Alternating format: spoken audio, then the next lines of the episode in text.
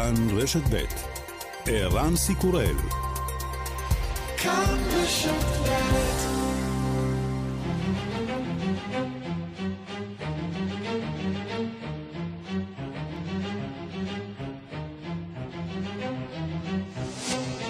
השעה הבינלאומית 24 בנובמבר 2020 והיום בעולם.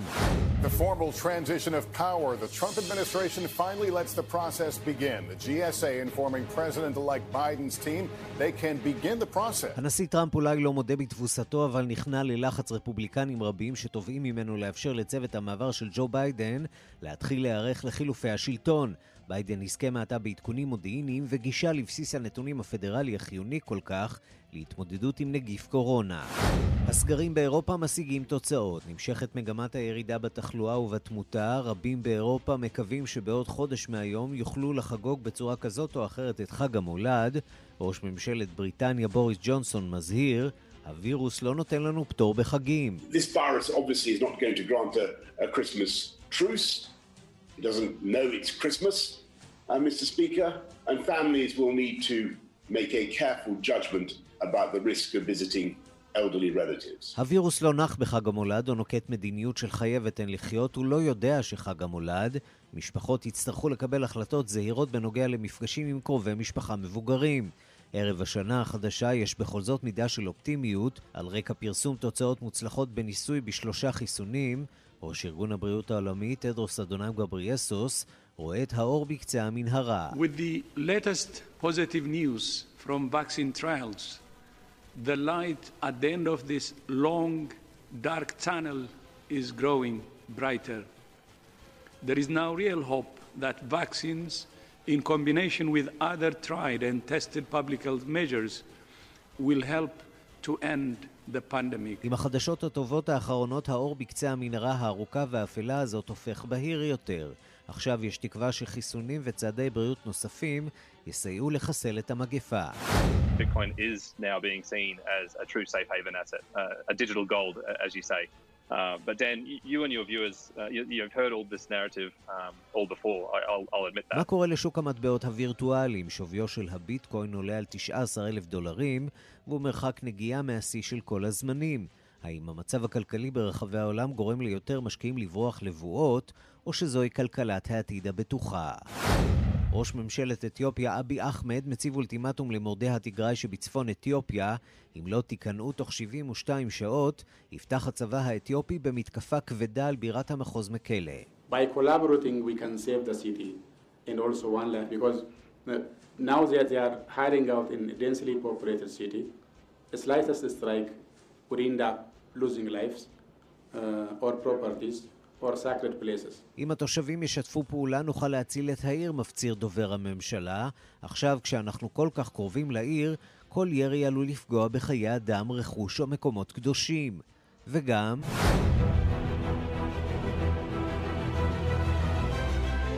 תשכחו מבית הקלפים או מכתום זה השחור החדש, ענקית הסטרימינג נטפליקס מדווחת כי הסדרה הנצפית ביותר בהפקתה היא דווקא גמביט המלכה, סיפורה של ילדת פלא, המתמודדת עם סמי הרגעה, התמכרות לאלכוהול, והופכת מטאור בשמי המשחק הלכאורה גברי.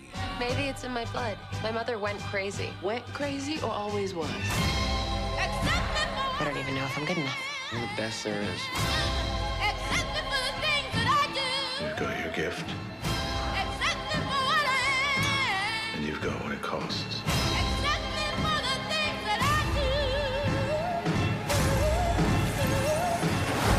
השעה הבינלאומית שעורכת עם אורטל מפיקה אורית שולץ בביצוע הטכני שמעון דוקרקר, אני רנסי קורל, אנחנו מתחילים.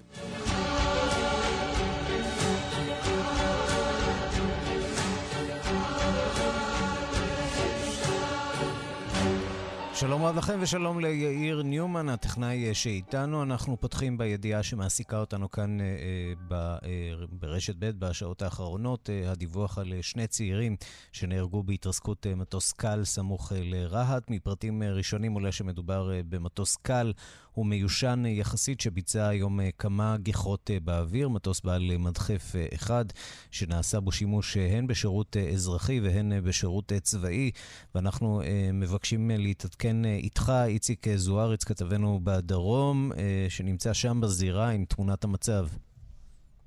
כן, אבל אז עדיין נמצאים גם כוחות גדולים, גם כוחות חילוץ, גם בעיקר כוחות שהגיעו לחקור את התאונה הזאת, אוספים ממש עכשיו את השברים, צוותים שפשוט סורקים כל מטר כאן בשדה החיטה, סמוך למושב תדהר, אזור ההתרסקות, וזה קורה סמוך לשעה 11 ו-20 בבוקר.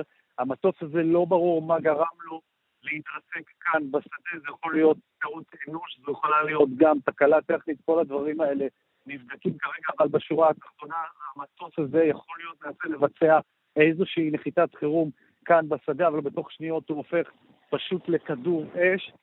לכוחות ההצלה שמגיעים לכאן די מהר בעקבות דיווחי התושבים שרואים את העשן והאש, לא נותר להם לכוחות החילוץ לעשות יותר מדי, הם מקבלים את האש ומגלים שתי גופות בין הריסות אה, המטוס, הריסות שפזורות כאן לאורך, אה, אה, על שטח גדול מאוד, ועכשיו מנסים להבין מה בדיוק קרה כאן. שני הרוגים עדיין נמצאים כאן בשטח, טייס אחד בשנות ה-20 לחייו, וטייס נוסף מבוגר יותר, אנחנו עדיין לא יודעים את כל הפרטים. אה, ועדיין מנסים להבין כמובן איך התרחש האסון הכבד הזה כאן אה, בנגב המערבי. כן, ומידע אודות זהותם בשלב הזה עדיין לא נמסר, צריך אה, להדגיש. נכון, אנחנו לא יכולים למסור הרבה מאוד פרטים מהאירוע הזה, אני מניח שבשעות הקרובות נהיה חכמים יותר, גם יינתן לנו האישור, האישור למסור פרטים נוספים, אבל באמת כוחות גדולים, גם יחידת אה, החילוץ 669 אה, שנמצאת כאן, הגיעו לכאן ראשונים כדי לנסות ולחלץ את הטייסים ועדיין אה, נמצאים כאן. כוחות מד"א, כוחות כיבוי אש כבר עזבו את המקום אחרי שקופו הלהבות, לא נותר להם יותר מדי מה לעשות, אבל בשורה התחתונה, אסון כבד, שני טייסים הרוגים מטובי בנינו, כן. שעדיין מוטלים כאן בשדה למרבה הצער. איציק זוארץ, כתבנו בדרום, תודה רבה. תודה.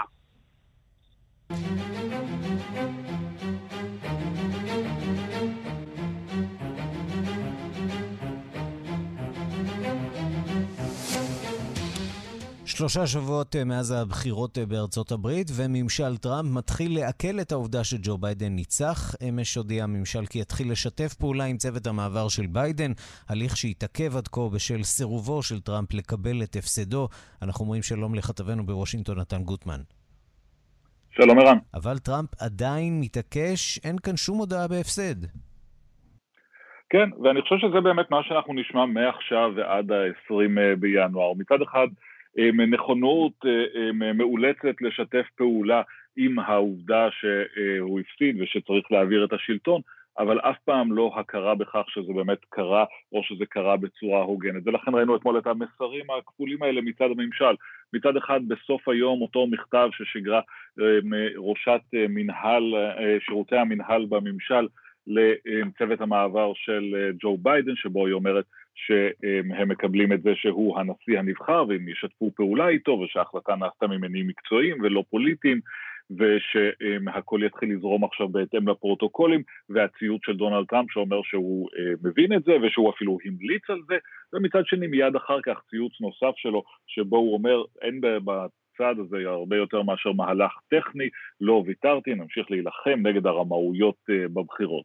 אמ, אבל השורה התחתונה היא שמבחינה מעשית זה באמת מתחיל אה, לקרות. המחסום האחרון הזה שהיה, אותו סירוב של אה, שירות המינהל בממשל לשתף פעולה עם ג'ו ביידן, המכשול הזה מוסר, ועכשיו בכל הממשל אנחנו רואים שיש גם הנחיה, אפילו בתוך הבית הלבן, אבל בעיקר בפנטגרון ובמשרד הבריאות ובמקומות הרלוונטיים, יש הנחיה לשתף פעולה עם אנשי צוות המעבר של ג'ו ביידן, כלומר, מה שהיה אמור להתחיל כנראה לפני שבועיים, יתחיל כבר עכשיו, הפיגור הזה הוא לא נורא, הדמוקרטיה האמריקנית בסופו של דבר מתחילה לזוז קדימה. טוב, זה הולך ומתקדם, אה, אה, ובשלב הזה אין לנו אה, אינדיקציות שדונלד טראמפ מתכוון להתבצר בבית הלבן, או משהו מהסוג הזה. בעצם האירועים של היממה האחרונה מצביעים על כך שתהיה כאן יציאה מסודרת, גם אם לא מרצון. כן, ואני, ואני לא חושב שבאמת מישהו הם, חשב אי פעם שדונלד טראמפ יתבצר בבית הלבן, זה היה יותר איזושהי פנטזיה של קיצונים משני הכיוונים. בסופו של דבר, טראמפ, תרומתו או פגיעתו בדמוקרטיה האמריקנית תלמד אחר כך בעובדה שהוא מסרב לקבל את הבחירות ומה, את תוצאות הבחירות ומה זה אומר לגבי הדרך שבה הציבור, בעיקר ציבור תומכיו, יראה את הבחירות בעתיד. אבל בסופו של דבר הוא לא יתבצר בבית הלבן כמובן, הוא יעזוב, והמכונה הזאת של הדמוקרטיה ממשיכה לפעול, ואנחנו רואים את זה שבסופ... אנחנו רואים מצב שבסופו של דבר יש דברים גם שהם קצת חזקים יותר מהנשיא עצמו ומהרגשות שלו. העובדה קודם כל שהוא לא הצליח בכל המהלך המשפטי שלו, אותן עשרות תלונות שהוא הגיש על הבחירות, שהגישו אנשיו, כל הדברים האלה בסופו של דבר הגיעו לבתי משפט, בחלקם יושבים שופטים שמונו על ידי רפובליקנים, בחלקם דמוקרטים, והם כולם זורקים את התביעות האלה כי לא היה בהם שום דבר. ואנחנו רואים שגם בתוך הממשל שלו, שמונהג על ידי אנשים שמאמינים בו ושהם רפובליקנים, גם שם בסופו של דבר מבינים את הצורך בהעברה מסודרת, ואפילו בתוך הקונגרס, גם אם אין שם אנשים שאומרים לדונלד טראמפ, אתה חייב לקבל את ההפסד, יש הרבה שאמרו, חייבים להתחיל לשתף פעולה עם אה, ג'ו ביידן, לפחות בענייני מודיעין, כדי שלא תהיה איזושהי בעיה ברציפות השלטון מבחינות של אה, אה, ביטחון לאומי. נתן, בוא נתחיל לדבר על הכוורת שמקיפה את ג'ו ביידן ובעלי התפקידים החדשים. מה אפשר כבר ללמוד מהרשימה הראשונית של בעלי התפקידים? כן, רשימה די גדולה שביידן אגב יציג אותה אה, אישית היום. אה, אפשר ללמוד שג'ו ביידן הולך על בטוח, זה לא מפתיע אף אחד, כמובן המינוי של טוני בלינקן לשר החוץ, איש אה, יועץ מדיניות חוץ ותיק של ג'ו ביידן ושל אובמה. הבחירה בג'אנט ילן לשרת אה, החוץ, גם כן אה, אה, הייתה ראש הפד לשעבר, מאוד ותיקה, מישהי שהמינוי שלה לא חודש על ידי דונלד טראמפ. אפשר אולי, אם מסתכלים על קווים, מה, מה כן מעניין במינויים האלה? קודם כל המינוי של ג'ון קרי לממונה על, לשליח המיוחד לענייני אקלים בדרגה של חבר במועצה לביטחון לאומי בהחלט מאותת על החזרה הזאת אה, של אה, בעיית ההתחממות הגלובלית לאג'נדה של ארצות הברית, יש כאן שינוי חשוב, וכמובן אה, מספיק להסתכל על התמונה של הקבינט המתגבש של ג'ו ביידן, הרבה יותר מגוונת ממה שראינו בעבר, יותר נשים, יותר אנשים לא לבנים, המינוי של אלחנדרו מיורקס, היספני ראשון לתפקיד השר לביטחון המולדת, אותו משרד שאחראי על ההגירה, יש אה, אה, בהחלט יותר גיוון, יותר אה, שיקוף של אמריקה ושל אמריקה הדמוקרטית, ובינתיים אפס מקום בשלב הזה בקבינט של ג'ו ביידן לאגף הפרוגרסיבי, לאגף השמאלי במפלגה הדמוקרטית. נתן גוטמן, כתבנו בוושינגטון, תודה. תודה רבה. ושלום לפרופסור איתן גלבוע. שלום ערן. מומחה ומרצה בכיר אה, לארצות הברית באוניברסיטת אה, בר אילן, אז נחתום אולי באמת, נתחיל אולי במה שסיים אה, איתו נתן גוטמן. העובדה שאין שם נציגים לפלג הרדיקלי יותר במפלגה הדמוקרטית, עד כמה זה יכול להקשות על ג'ו ביידן לקדם את המדיניות שלו? זה יכול, אבל אני מניח שהוא ייתן להם משהו. בינתיים הוא הודיע על מינויים חשובים מאוד בתחום החוץ, הביטחון, הכלכלה. שם אין להם מקום, משום ששם הם היו יכולים להקשות על האסטרטגיה שלו. לכן יכול להיות שישאיר להם אה, תחומים שמעניינים אותם, אה, כמו עבודה ובריאות, משהו יצטרך לתת להם, ואם הוא לא ייתן להם שום דבר, אז יכול להיות שהוא ייתקל בבעיות בקונגרס. איזה סוג של בעיות הוא יכול אה, להיתקל בהן? תשמע, הקונגרס צריך לאשר כל דבר. אמ-המ.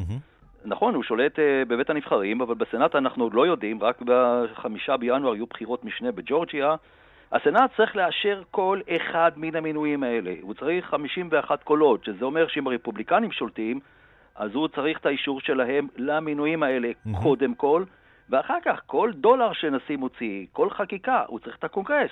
ואם הם יהיו אה, לא מרוצים ויציגו אופוזיציה, אופוזיציה למהלכים שלו, זה יכול להיות בעיה. לכן אני כן חושב שהוא ייתן להם, אבל בשלב יותר מאוחר, אני לא מתפלא שעד עכשיו הוא לא נתן להם בגלל הנושאים. כי הוא לא רוצה שהם יהיו גורמים דומיננטיים, אבל הוא ייתן להם דברים שהוא יגיד, הנה, זה הדברים שאתם הכי רציתם.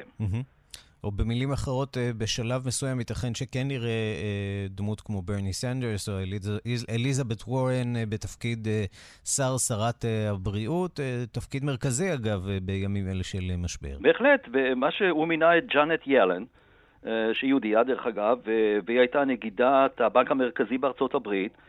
אליזבת וורן שהזכרת, נורא רצה את התפקיד הזה, אמ-המ. אבל היא כזאת רדיקלית, היא רוצה לעשות שינויים מרחיקי לכת, להרוס את וול סטריט. אומר ביידן, לא אצלי. ואני צריך, צריך אה, שמישהו יתמודד עם הכלכלה, מישהו שלא יטלטל עוד יותר את המשק שנמצא בירידה ובבעיות, וזה איתות לכלכלה, מפני שהיה חשש גדול מאוד שאחרי שהוא ייבחר, פתאום הכלכלה תיפול בגלל הדימוי הזה של הדמוקרטים שהם לא יודעים לנהל כלכלה ויוציאו יותר מדי כספים. אתה יודע, יש מי שאומרים שהממשלה הזו אה, נראית כסוג של ממשלת אה, טכנוקרטים, של אנשי מקצוע אה, טובים אה, שיודעים את העבודה שלהם, לא אנשים אה, מאוד פוליטיים, לא אנשים שיחתרו תחתיו אה, של, אה, תחת אה, ג'ו ביידן, לא אנשים שינסו לקדם אה, מדיניות אה, אלטרנטיבית, אלא אה, מאוד מקצועיים, מאוד טכניים. בדיוק כך. אם אתה מסתכל את המינויים החשובים שהוא עשה, אם ניקח את אנטוני בלינקן, לשר החוץ וג'ק סליבן ליועץ לביטחון לאומי, אפילו השגרירה שהוא מינה לאו"ם, אישה אפרו-אמריקנית, לינדה תומאס גרינפילד, היא אישה קרייריסטית בתחום, בתחום הדיפלומטיה, אז זה נכון, הוא רוצה שקבלת ההחלטות תהיה כמה שיותר נעדרת פוליטיקה, וזה גם תשובה לסיפור של הפרוגרסימים, אבל תשים לב, הוא לקח אנשים שעבדו איתו בעבר בתפקידו כיושב ראש ועדת החוץ של הסנאט. אה, הוא לקח אנשים שהוא מכיר היטב, שהוא סומך עליהם. הוא אדם בן 78, הוא, רוצה, הוא, לא צריך, הוא לא רוצה שהוא יתחיל ללמד אותם ולפקח עליהם על כל דבר שצריך לעשות. הוא רוצה אנשים שיוכלו לעבוד בצוות, ביחד, שיש להם אותו ראש, וזה אני חושב היה אחד השיקולים העיקריים במינויים שלו. במידה רבה אנחנו רואים כאן אה, שלטון אה, אובמה 2 או שלטון אובמה 2020. אנחנו רואים גם שג'ון קרי, גם הוא זכה בתפקיד אה, משמעותי בתור הגורם המתווך בתחום הסביבה. אפשר להניח שהוא יעשה שם רפורמות משמעותיות. אה, איפה ברק אובמה בתוך אה, כל הסיפור הזה? סוג של אה, מנהיג רוחני שיוביל את ממשלו של ביידן, או שהוא מהשלב הזה עסוק באמת, יהיה מחוץ לתמונה? טוב ששאלת.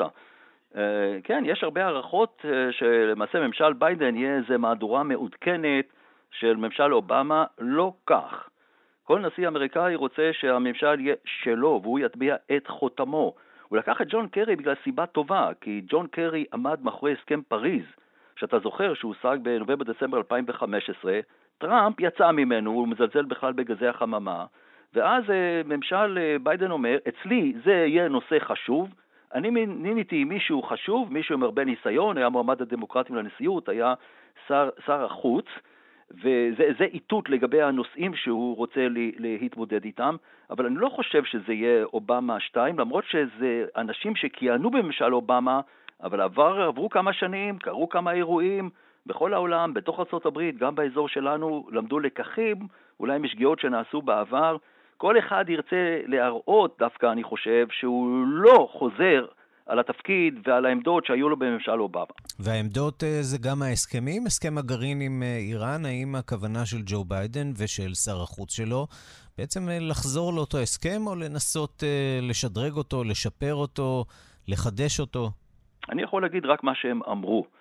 ומה שביידן אמר זה שאני רוצה לנהל משא ומתן כדי להגיע להסכם עם איראן, כי אנחנו חושבים שזו הדרך הטובה ביותר למנוע מאיראן נשק גרעיני.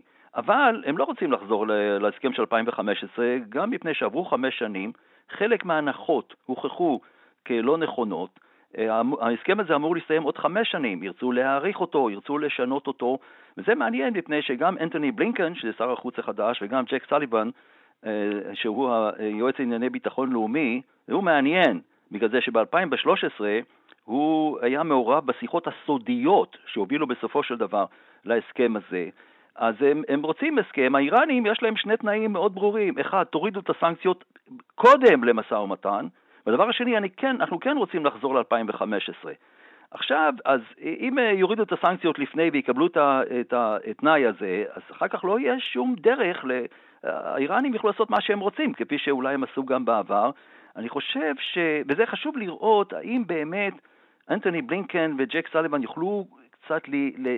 להתרחק מהרצון הזה להוכיח, אנחנו צדקנו, ההסכם של עודה בעם היה, היה הסכם טוב, המדיניות של טראמפ הייתה כישלון טוטאלי, אם הם יוכלו להתנתק מזה, באמת לנהל משא ומתן בצורה חכמה, שתביא להסכם יותר טוב ושלא יביא להתנגשות, כי זו יכולה להיות בעיה עם ישראל, ולא רק עם ישראל, אלא למעשה עם כל, הר... כל העולם הערבי הסוני שרואה באיראן איום רציני. או באמת אני רוצה לשאול אותך גם על הקשר הישראלי וגם על ההיבט היהודי. זה אחד הממשלים היהודיים ביותר, אם לא היהודי שבהם מבחינת אה, בכירים אה, יהודים. שמע, אין ספק, אתה רואה אותם כמעט בכל מקום. זה יכול להיות איזושהי בעיה. רון קליין זה ראש מטה הבית הלבן, שזה התפקיד אולי הכי חשוב, ובלינקן גם יהודי, וג'אנט ילן היא יהודייה. זה, זה תפקידים, אה, תפקידים, וזה, ואלחנדרו מיורקס, שזה בכלל מעניין מאוד. למי הוא מינה לטיני. כשר... מה הוא? לטיני אך יהודי. כן, היספני יהודי. תשמע, מכה שתי ציפורים מכה אחת, גם כן. מיעוט וגם יהודי, והוא, והוא מהגר. הוא נולד בקובה והוא עבר לארה"ב, אומנם mm-hmm. כילד קטן. אז יש באמת אה, הרבה מאוד יהודים, ויש כבר סכנה. תשמע, זה מעלה אנטישמיות. Mm-hmm. זה לא תמיד בטוח שזה עוזר לישראל, כי לפעמים הם צריכים להוכיח, הם אומרים לעצמם, אנחנו צריכים להוכיח יותר מהאפיפיור שאנחנו יהודים שנאמנים קודם כל הברית, והנושא הזה עלה בשנים האחרונות של טראמפ, ואז לא בטוח שבאמת הם יהיו כאלה אוהדים לישראל. טוב, אנחנו, אנחנו גם מזהים בשנים האחרונות את ההתרחקות בין הקהילה היהודית האמריקנית הליברלית אה, לבין אה, ישראל. התמיכה של טראמפ כאן בישראל מרקיעה שחקים, בעוד נכון. שהתמיכה אה, בטראמפ בקהילות היהודיות בארצות הברית היא בשפל חסר תקדים, כך שבהחלט מדובר בשני ציבורים יהודים, הישראלי והאמריקני, הם מאוד שונים באופיים. בהחלט, אבל אני יכול להגיד, תראה, מסתכלים על סך הכל, בעיקר המינויים האלה לענייני חוץ וביטחון, היו כל מיני חששות לאנשים אחרים שהיה יכול להיות הרבה יותר גרוע. זה נראה כרגע, התמונה נראית שיש פה פוטנציאל, כן, לשיתוף פעולה עם האנשים האלה. אני מקווה שהם ישכחו קצת את ההתייצבות הזאת, החד משמעית של נתניהו לטובת הרפובליקנים והקשר המאוד הדוק איתו עם טראמפ. אפשר יהיה לצפות uh, להמשך קידום המהלכים מול מדינות uh, נוספות במזרח התיכון, סעודיה, uh, אולי uh, מדינות uh, אחרות, או שהסיפור הזה במידה רבה ייגמר עם טראמפ? אנחנו עדיין לא יודעים, אבל תראה, אה, ביידן מאותת. הוא מאותת לארה"ב עצמה, הוא מאותת למיעוטים, לנשים, הוא מאותת לאירופה. הוא מאותת שהוא יהיה אחר לגמרי, שזה לא, נגמר עידן טראמפ, עכשיו יש כבר עידן ביידן. וגם במזרח התיכון מאותתים לו בחזרה. כל הפגישה הזאת והנסיעה הזאת של נתניהו לערב הסעודית ופגישתו עם יורש העצר, אני מפרש אותה במונחים של מסרים. זה מסר לביידן, הווה אומר, אנחנו מצפים ממך שתנהל משא ומתן טוב יותר עם האיראנים, ושלא תגיע איתם להסכם כמו זה של 2015, שיפגע קשות באינטרסים שלנו. במילים אחרות, יש כאן חזית מאוחדת של הערבים ושל uh, ישראל. בהחלט כן. אז מדובר כאן כרגע בהחלפת מסרים פסיכולוגית בין שני הצדדים כדי לנסות לעצב עד כמה שאפשר, עד כמה שאפשר את העקרונות שעליהם יתבסס, תתבסס מדיניות החוץ של ביידן. הוא יכול לקדם מין אה, את, האסט... את הברית האסטרטגית הישראלית-ערבית, ויכול לעצור אותה, זה גם תלוי במידה מסוימת איך איראן תתייחס לזה, כי חלק מהברית הזאת הלא מכוונת נגד איראן, ואיראן תגיד לביידן, אתה רוצה משא ומתן, אתה רוצה הסכם חדש איתנו, אנחנו מעוניינים, תעצור את הברית הזאת שבחלקה מכוונת אלינו. טוב, נחכה ונראה מה יעשו היהודים, אלה שבארצות הברית ואלה שכאן בישראל. אה, פרופסור איתן גלבוע, תודה רבה לך על הדברים. תודה רבה, שלום. השעה הבינלאומית, אנחנו ללחימה באתיופיה, שמתחילה כבר לקבל גוון של מלחמת אזרחים ממש. מנהיגי החזית העממית לשחרור תיגראי דוחים את האולטימטום שהציב להם ראש ממשלת אתיופיה, אבי אחמד, להתפרק מנשקם. מקורות בצבא הודיעו אתמול כי הכוחות צועדים לעבר העיר המרכזית מקלה לקראת המערכה לכיבושה. דיווחה של כתבתנו, רינה בסיסט. בתחילת השבוע הציב ראש ממשלת אתיופיה אולטימטום לקבוצת המורדים במדינת טיגריי. הוא הודיע להם שעליהם להתפרק מנשקם בתוך 72 שעות. אם לא יענו לדרישה הזאת, ישתמש הצבא בכל האמצעים העומדים לרשותו כדי להכניע אותם. אבל האיומים של אבי אחמד לא הרשימו את הלוחמים הטיגרינים. אחד ממנהיגי החזית העממית לשחרור טיגרי דחה אתמול את האולטימטום מכל וכול. הוא אמר שאבי אחמד ממש לא מבין אותם ולא מכיר אותם. בכוונתם להמשיך ולהיאבק, הם לא מתכוונים להיכנע. הבוקר הודיעה החזית העממית כי הרסה לחלוטין את החטיבה ה-21 של הצבא האתיופי. הצבא מצידו לא אישר את הידיעה. גם ההפעלה של הרשתות החברתיות במדינת טיגריי מקשה על אימות הידיעה הזאת. הצבא מנגד הודיע אתמול כי כוחותיו צועדים במרץ אל עבר העיר מקלה, וכי כיבושה של העיר המרכזית הזאת צפוי לקרות בימים הקרובים. עוד בשבוע שעבר קרא הצבא למאות אלפי התושבים באזור העיר מקלה לפנות אותה. שני הצדדים יודעים כי המערכה הזאת תהיה קטלנית במיוחד. אתמול חזר האיחוד האירופי וקרא לצדדים לפתוח במשא ומתן לקראת פתרון של שלום. Before the military escalation and the long-term instability in the country and the region must be avoided, the EU calls for the immediate cessation of hostilities and for the resolution חייבים למנוע את ההסלמה הצבאית ולמנוע מצב של חוסר יציבות ארוך טווח במדינה ובאזור. האיחוד האירופי קורא להפסקה מיידית של העוינות ולפתרון הסכסוך הפוליטי בדרכי שלום, כך אמרה אמש דוברת של האיחוד. במקביל, המועצה לביטחון לאומי של ארצות הברית קראה גם היא לשני הצדדים להיכנס לשיחות. ארצות הברית תומכת במאמצי התיווך של נשיא דרום אפריקה סיריל רמפוזה ושל האיחוד האפריקני כדי לשים קץ לסכסוך הטרגי הזה, כך נאמר בציוץ. אף מילה אופטימית אחת בינתיים מהקהילייה הבינלאומית. כאן רינה בסיסט. ושלום לדוקטור צגה מלקו. שלום לך. עורכת ומגישה ברדיו כאן אה, רקע. אה, תנסי לעזור לנו קצת להבין אה, איך כל זה התחיל ולמה דווקא עכשיו. מה בעצם גרם להתלקחות הזאת בין הממשל המרכזי באתיופיה לבין הקהילה הזאת שמתגוררת בצפון המדינה?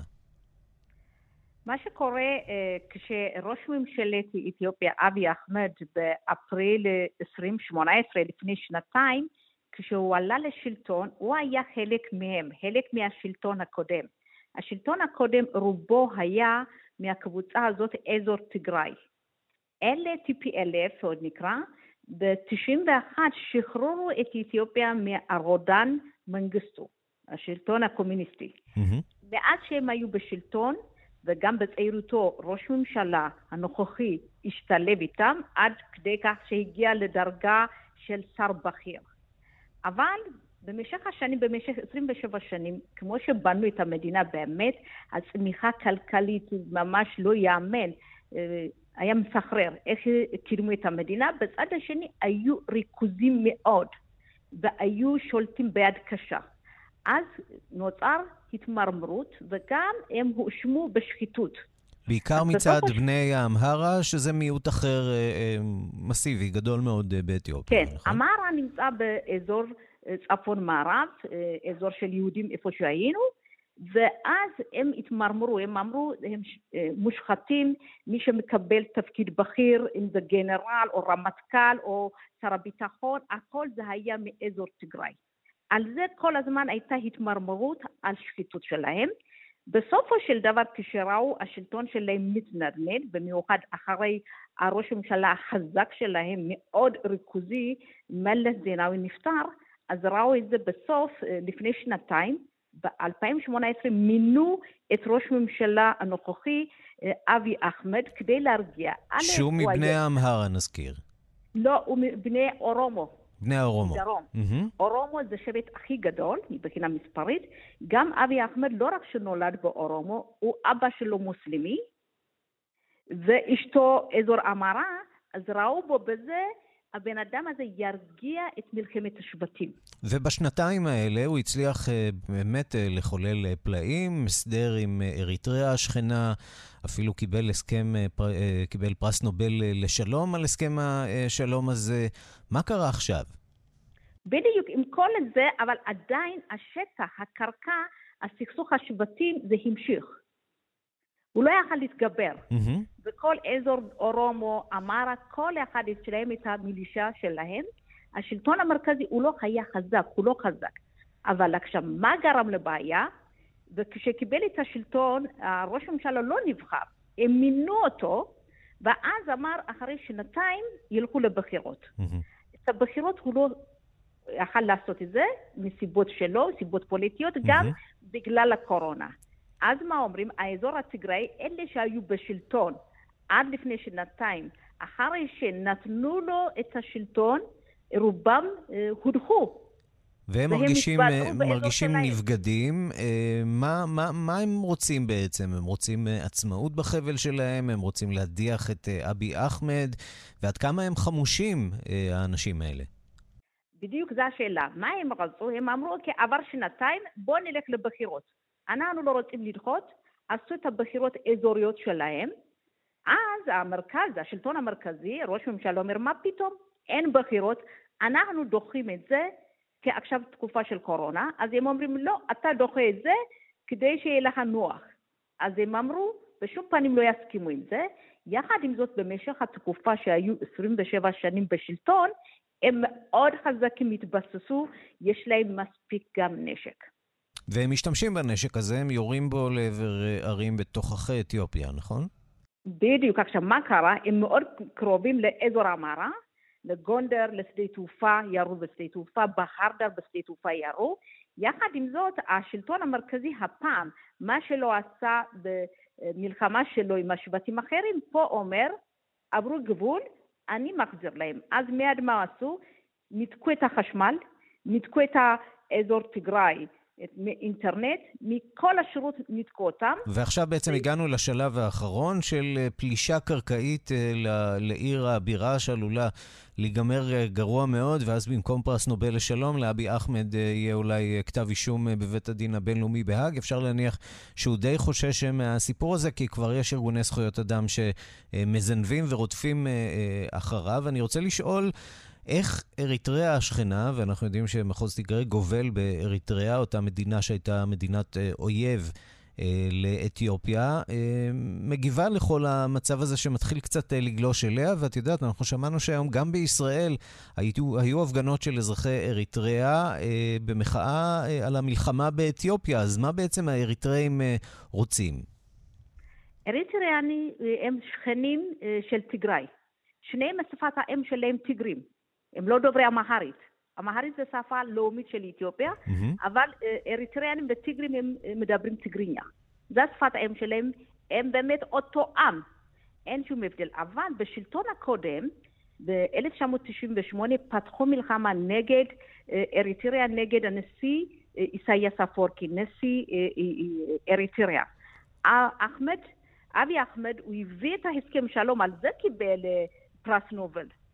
אבל מה או, קורה... או במילים אחרות, אני... המפגינים שנמצאים כאן בישראל הם אה, נגד אה, נשיא אריתריאה, והשותפות שלו עם אה, נשיא אתיופיה, עם ראש ממשלת אתיופיה, נגד אותם אזרחים טיגרינים בתוך אתיופיה. סיבכנו קצת בדיוק. את המאזינים שלנו, אבל זה פחות או יותר מה שקורה שם. בסופו של דבר מדובר בעמים שמשולבים זה בזה. אתה בדיוק הסברת נכון, כי מה שקורה, הפליטים פה אריתריאנים, הם פה בגלל הרודן. הנשיא שלהם איסאיאס אפורקי. עכשיו, אפורקי עשה הסכם שלום עם ראש ממשלת אתיופיה אבי אחמד, על זה אבי אחמד קיבל פרס.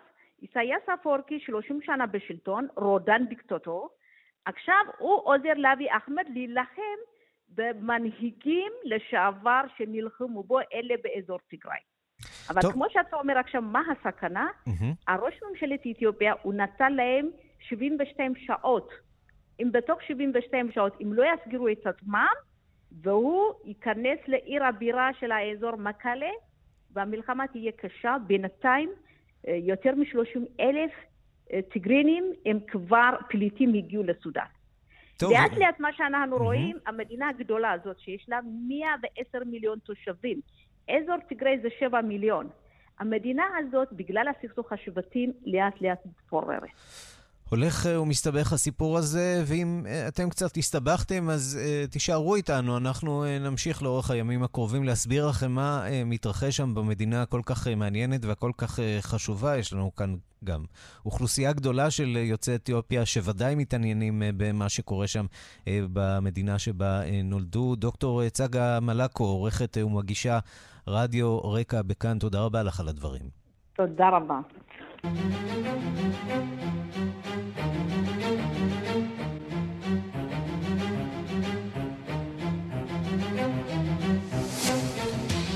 קורונה בעולם, איך אפשר שלא? מניין הנדבקים מתקרב ל-60 מיליון, מניין הנספים, יותר מ-400 אלף. הגל השני של קוביד-19 ממשיך אה, להתעצם בארצות הברית וברוסיה. במערב אירופה הסגר מניב אה, פירות, והממשלות שוקלות עכשיו להקל עליו לקראת אה, חגי סוף השנה. הדיווח של כתבת חדשות החוץ, נטליה קנבסקי. איך להציל את חג המולד ואת סילבסטר ולאפשר לאנשים לראות את קרוביהם. זאת השאלה שעליה שוקדים כעת במערב אירופה כשלושה שבועות מאז הטלת סגר או החמרת צעדי המניעה כדי להילחם בהתפשטות המהירה של הנגיף. בגרמניה לא הוטל סגר ולא נסגרו חנויות, אך הרשויות הפצירו בתושבים להגביל למינימום האפשרי את המגע החברתי. כעת שוקלת הקנצלרית אנגלה מרקל בתיאום עם ראשי 16 המדינות הפדרליות לאפשר אסיפות משפחתיות של עד עשרה אנשים בחגים. נשיא צרפת עמנואל מקרון עומד להודיע הערב על ההקלות הצפויות בחגים מסוף השבוע חודש לאחר הטלת הסגר המחודש במדינה.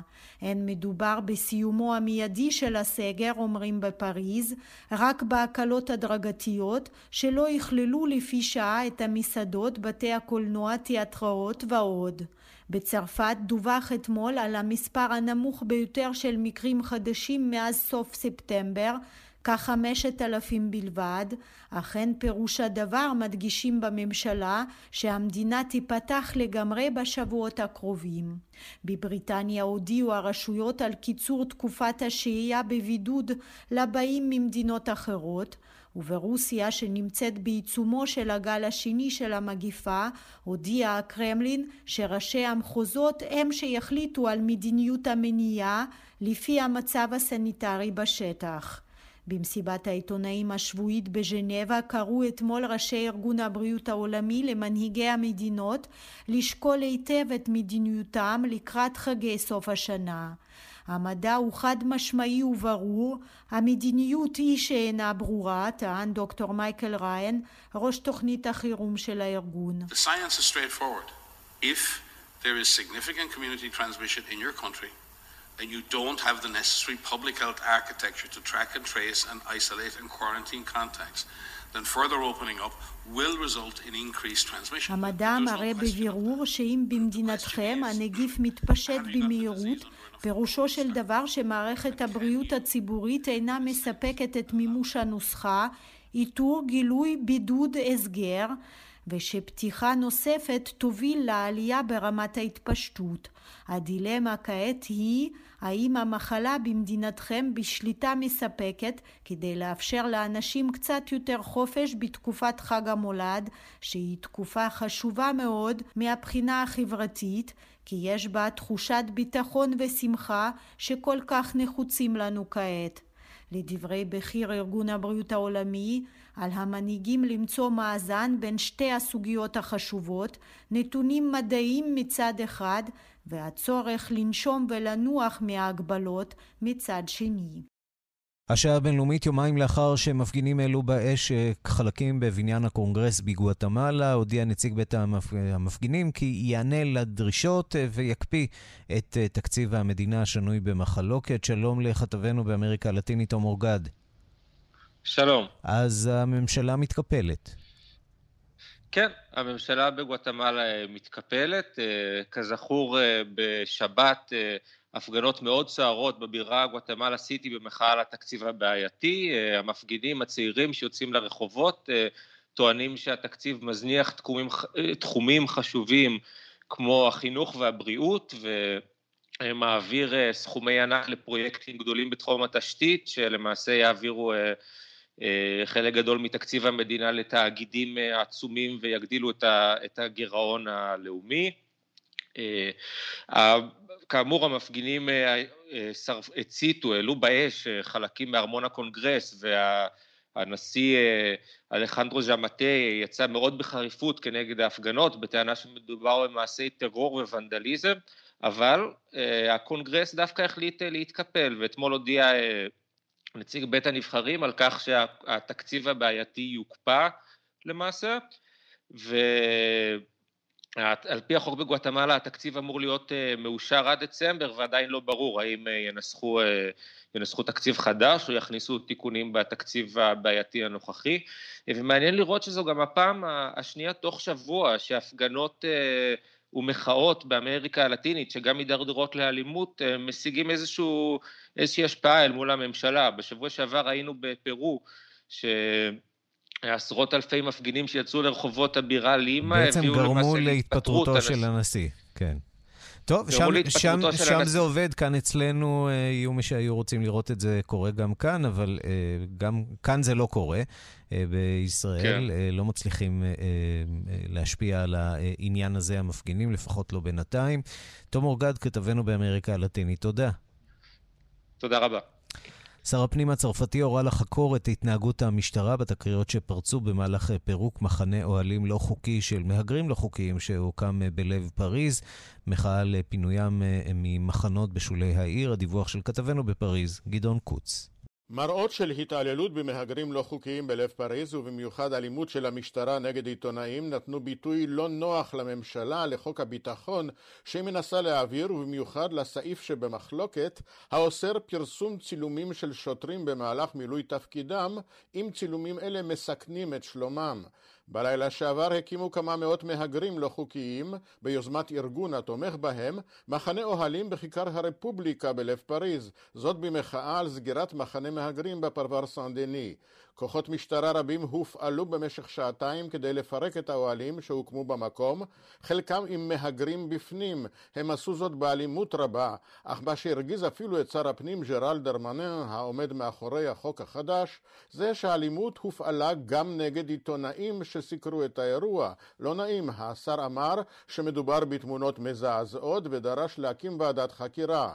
האירוע יצא מהר מכלל שליטה, השוטרים חזרו ובעטו במהגרים ובעיתונאים שהופלו לקרקע. העיתונאי רמי בואזן סיפר ששוטר בעט בו בפעם השלישית ואמר בלעג אין שתיים בלי שלוש.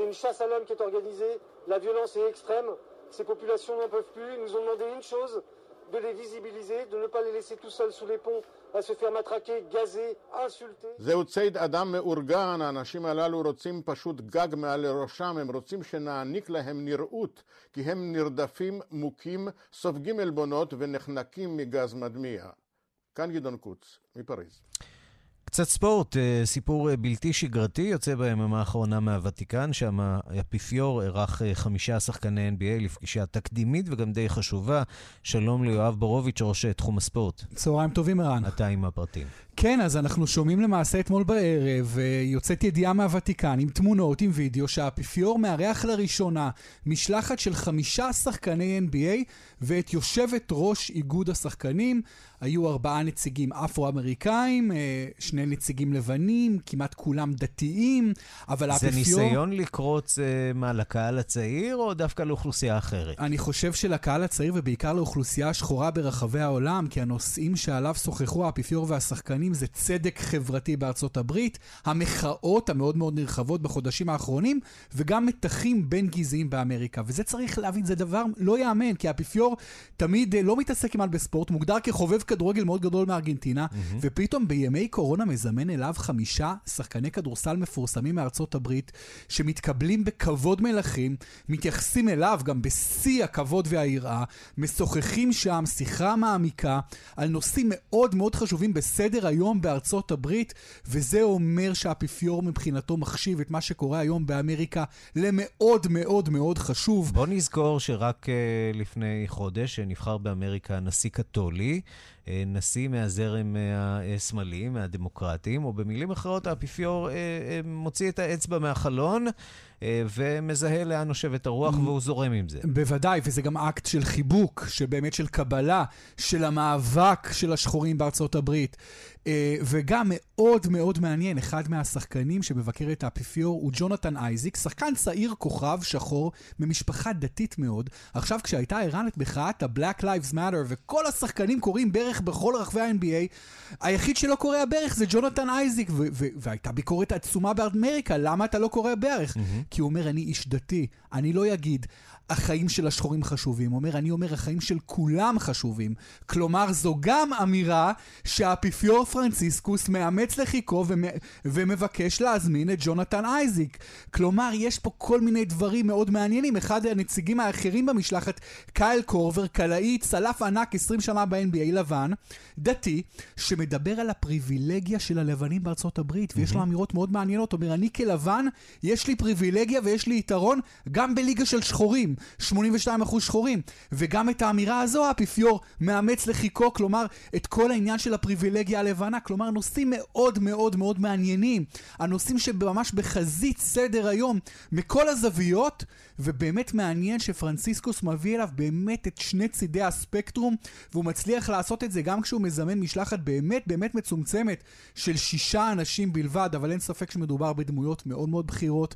אה, משפיעות דעת קהל עצומות, כי ה-NBA היא הליגה הכי פופולרית בקרב הצעירים בארצות הברית וברחבי העולם, ו- וגם לא שמענו על הפגישה הזו לפני שהיא נערכה, רק לאחר שהיא נערכה. זו באמת, זה באמת אה, כנראה אחד האיתותים לכך אה, שיש משהו ברוח הכלל עולמית שקצת מתחיל להשתנות עכשיו בעידן שאחרי טראמפ, עם, עד השנים האחרונות דיברנו על התחזקות הימין, התחזקות הימין הקיצוני, עכשיו אולי במידה רבה בעקבות משבר הקורונה, ש... העמיד בעצם את כל הממשלות המכהנות אה, בסיטואציה משברית, אה, מחפשים אידיאולוגיות אה, אחרות, וגם הוותיקן נערך לסיפור הזה. לגמרי, ולא שמענו בימי טראמפ כמעט, היה נדיר לשמוע ביקורת ישירה של האפיפיור פרנציסקוס כנגד טראמפ והטראמפיזם ברחבי העולם. אבל כאשר שבועות ספורים לאחר אולי ירידתו של טראמפ מהבמה, כשהאפיפיור עושה מהלך כזה שהוא סמלי ומעבר לסמלי, אין ספק שזו אמירת אנטי-טראמפ מובהקת, כי האויבת הכי גדולה של טראמפ בארצות הברית היא ליגת ה-NBA, זו ליגה שיצאה כולה כאיש אחד למעשה כנגד הנשיא. אז כשפרנסיסקוס, האפיפיור, מזמין לוותיקן משלחת כזו, בסמיכות כזו לבחירות, אין ספק, זו אמירה סופר משמעותית וצריך לפרש אותה הרבה מעבר לגבולות הספורט. יואב ברוביץ', אה, ראש תחום הספורט, תודה. תודה רבה. אנחנו אה, חותמים עוד מהדורה של השעה הבינלאומית שערכה תימור טל, המפיקה אורית שולץ, הטכנאים אמיר שמואלי ושמעון דוקרקר, אני רנסי קורל, יאיר ניומן כאן איתנו, אחרינו רגעי קסם עם גדי לבנה. אנחנו ניפגש שוב מחר בשתיים בצהריים עם מהדורה חדשה של השעה הבינלאומית. להתראות.